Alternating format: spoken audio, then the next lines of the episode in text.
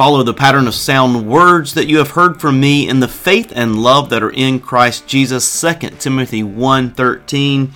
Welcome to Sound Words podcast offering confessional commentary and application for the local church. My name is Rhett Burns. I'm the pastor at First Baptist Church Travelers Rest in the beautiful upstate of South Carolina, and we are continuing to work our way slowly through the Second London Baptist Confession of Faith.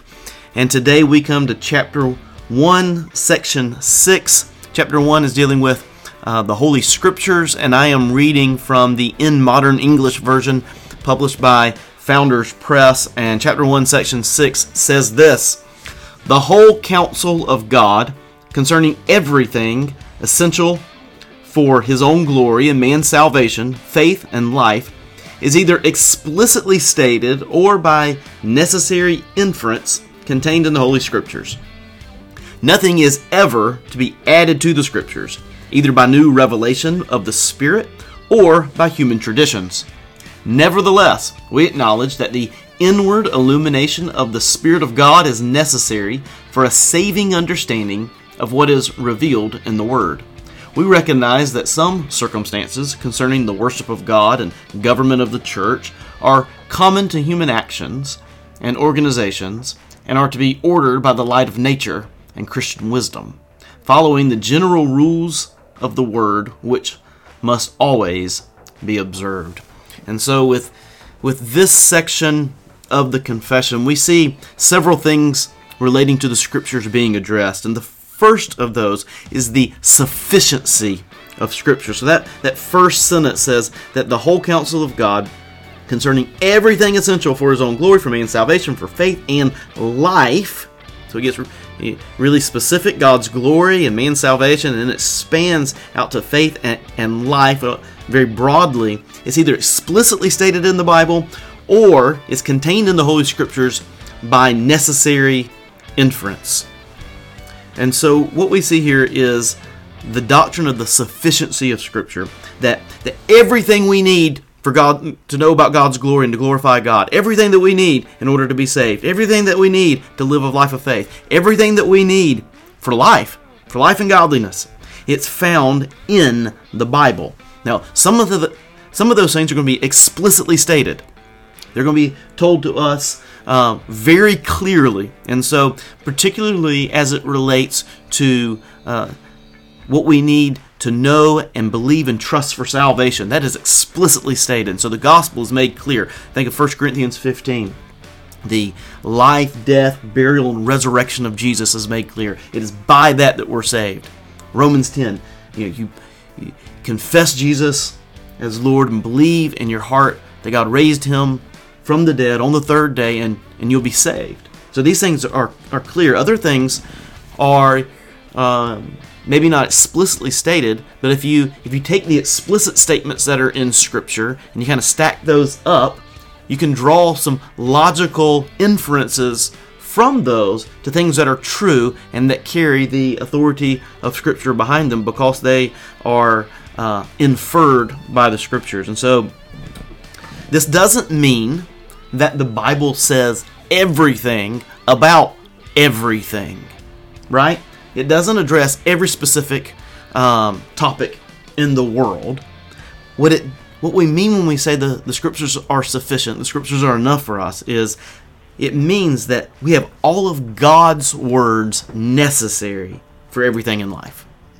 We have all of God's words necessary for everything in life dealing with His glory, with man's salvation, with faith, with life. We do not need further revelation from God. We don't need further explicit revelation. We don't need further uh, inference.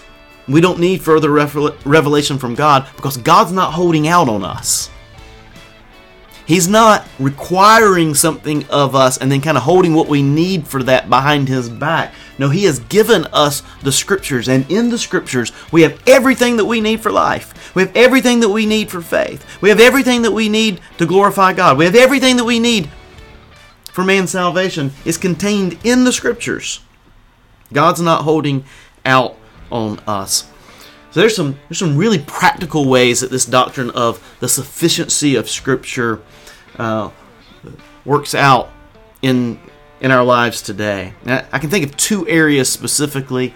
There'll be a lot more, uh, but two that I would address today. One of those is in counseling, and and by counseling I mean uh, both formal counseling with a counselor, with a pastor, and then also in what I would call informal counseling, where you know you have people helping one another bear their burdens and helping one another with their problems, helping one another, giving advice, listening to what's going on in their lives that, that's hard and challenging, and, and then giving giving advice uh, back to a friend. Informal counseling, right? Well, uh, when we think of it specifically with formal counseling, uh, there are various methods that are employed to help people with their problems. Many of these in our modern day are rooted in a secular and material uh, materialist understanding of the world, right? And so these these counseling philosophies, these counseling methods, uh, are rooted in materialism. They're rooted in uh, a secular understanding of how the world operates, and often what what Christians will do is they don't want to give up on the Bible, they don't want to give up on a Christian understanding of the world, but they will try to integrate the two. So they'll try to integrate a world in which God made the world and made us in His image and has certain requirements of us of how we're to live, and and, and there's certain uh, consequences for our actions. So so that worldview they try to hold that together with a secular worldview which believes none of those things and uh, understands that we all evolved from you know the primordial goo uh, way way back millions of years ago. And there's there's consequences of that worldview and they don't necessarily always mesh but but oftentimes christians will, will try to put those two things together and integrate uh, integrate them in their in their counseling and integrate uh, the Bible and secular psychology, the Bible and secular uh, psychiatry. But I believe the doctrine of the sufficiency of Scripture can help us find a better way, a more biblically consistent way. And so there is a, a, a school of thought about counseling, or a method of counseling, you might say, called biblical counseling. And biblical counseling, um, this is this is a method that takes the sufficiency of Scripture very seriously uh, that, that really believes that we have all of God's words necessary for our problems and that we can find answers to our problems, to our emotional problems, to our relational problems.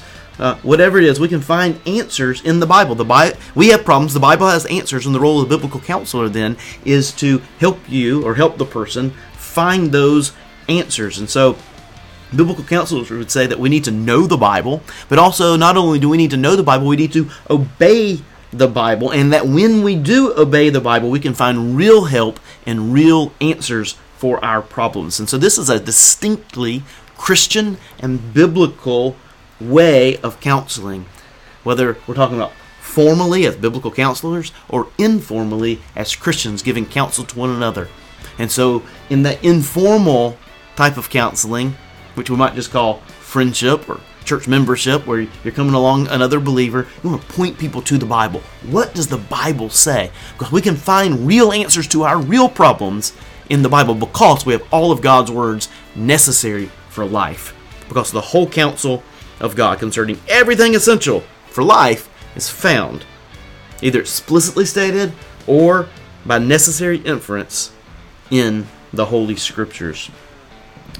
Another way, uh, another practical application of the doctrine of sufficiency of scriptures um, that, that, that's really um, timely to our day is that the the sufficiency of scriptures offers a better way of handling ethnic uh, or tribal disharmony uh, or division can handle that better than uh, secular approaches to those same things. So we can handle that betterly, better with the Bible than we can with, with critical theory or critical race theory. And so there are secular approaches uh, to, to ethnic disharmony, uh, what's popularly called race relations. There's secular approaches that add all sorts of burdens and and really uh, create further divisions.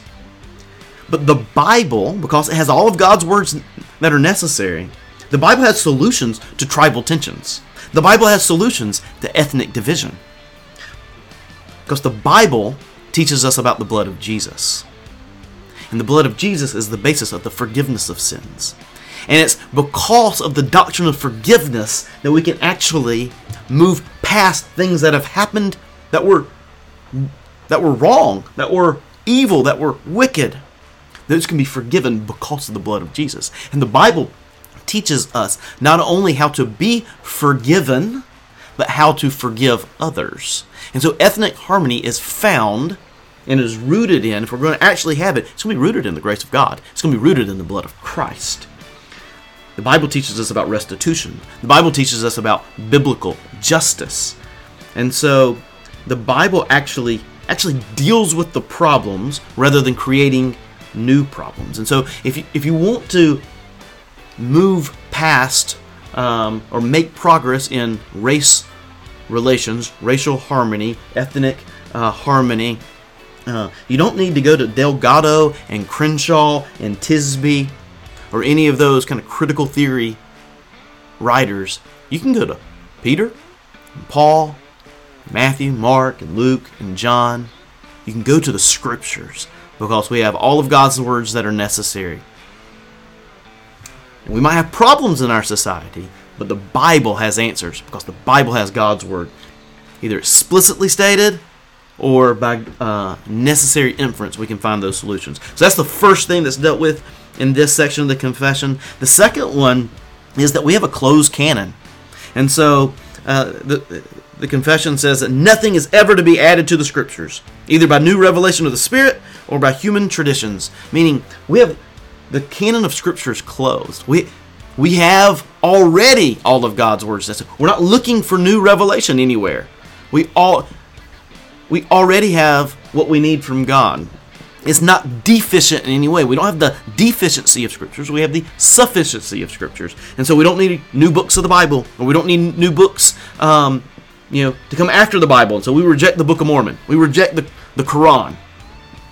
Uh, we don't need you know new revelations of the Spirit. God told me, fill in the blank. No, we have the Bible. We don't have a need for, for human traditions that usurp or replace or surpass the biblical teaching. We have the revelation from God that we need, and it is enough. And so the application, or maybe better said, the, the exhortation would be to stop wanting more. Stop wanting to look up in the sky and find what you need written in the clouds. Or stop you know, wanting, wishing you had you had more revelation of God because you have everything that you need to glorify God. You have everything that you need for salvation. You have everything that you need for faith. You have everything that you need for life in the Scriptures. And there's not going to be more revelation in that way because we have a closed uh, a closed canon. So the encouragement then would be to mine the riches of the of the revelation from God that we do have. Mine the riches of it read, know, love, cherish, understand, study, and obey the scriptures that we do have. Third thing that we see in the confession is the necessity of the Spirit. It says, Nevertheless, we acknowledge that the inward illumination of the Spirit of God is necessary for a saving understanding of what is revealed in the Word of God. And so, what we what we see here is the Bible is, is ultimately this is a spiritual book. And so it's not just an intellectual exercise to read and understand the Bible. All sorts of very intellectual, very smart, intelligent people can, you know, they'll read the Bible and try to di- dissect the Bible. And there are a lot of lost, going to hell, very smart people who have read the Bible. But ultimately, the Bible is a spiritual book. And you need the revelation, or excuse me, I should say the illumination, the inward illumination of the Spirit of God in order to savingly understand the Word of God. So you could be the smartest man in the world, but if the Spirit doesn't inwardly illuminate the words of the Bible to you, you will not have a saving understanding of the Bible. And so what we see here, salvation is all of God's grace. It is none of man's intellect. Salvation does not depend on our intellect. Yes, there are things we ought to know. Yes, there are things that we need to know and, and believe. But salvation is not dependent upon an intellectual understanding. It is dependent upon a spiritual understanding because it is dependent upon God's grace and the Spirit's work in giving us a new heart. And so we need the Spirit to read the Bible. And as Christians, we need to read the Bible by the Spirit. We need to uh, remember that we're not just coming to this book on our own. We need the Spirit's help to understand. We need the Spirit's help to uh, then to obey. We need God's grace through the Spirit at work in our lives. And then lastly, we see the freedom to apply Christian wisdom within the bounds of the Bible. So it says, we recognize that some circumstances concerning the worship of God, the government of the church, are common to human actions and organizations and are to be ordered by the light of nature and Christian wisdom, following the general rules of the world, which must always be observed. And so, what we see here, this is having to do with uh, questions of church polity. How do we organize and, uh, and, and run the church? Church polity, and then also maybe um, even you know elements of worship, how how we structured the worship service. And so, what we see here is we can apply Christian wisdom, right?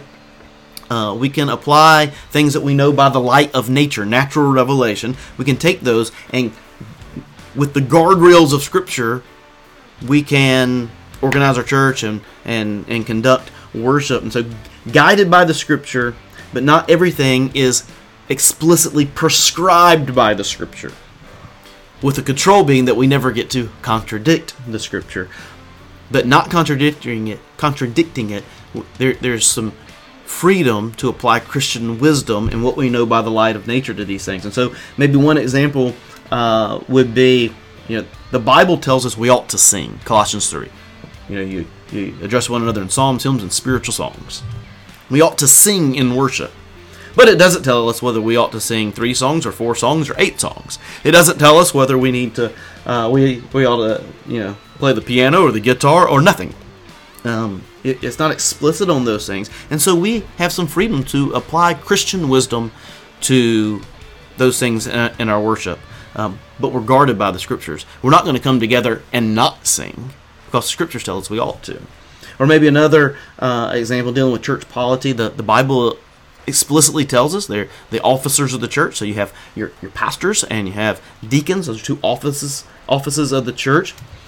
But it doesn't tell us which you know which decisions are um, are going to be voted on uh, or, or not voted on. You know we're free to set up bylaws for our church that we then operate by. And so we have freedom to apply Christian wisdom but always, always, always within the bounds of Scripture, and we're never uh, allowed to contradict the Scripture because the Scripture is our authority. This is Sound Words. Until next time, by the Holy Spirit who dwells within us, guard the good deposit entrusted to you. For more information on our church, find us on the web at trfirst.org or on YouTube at youtube.com slash at FBCTR, or you can find us on Facebook. Have a blessed day.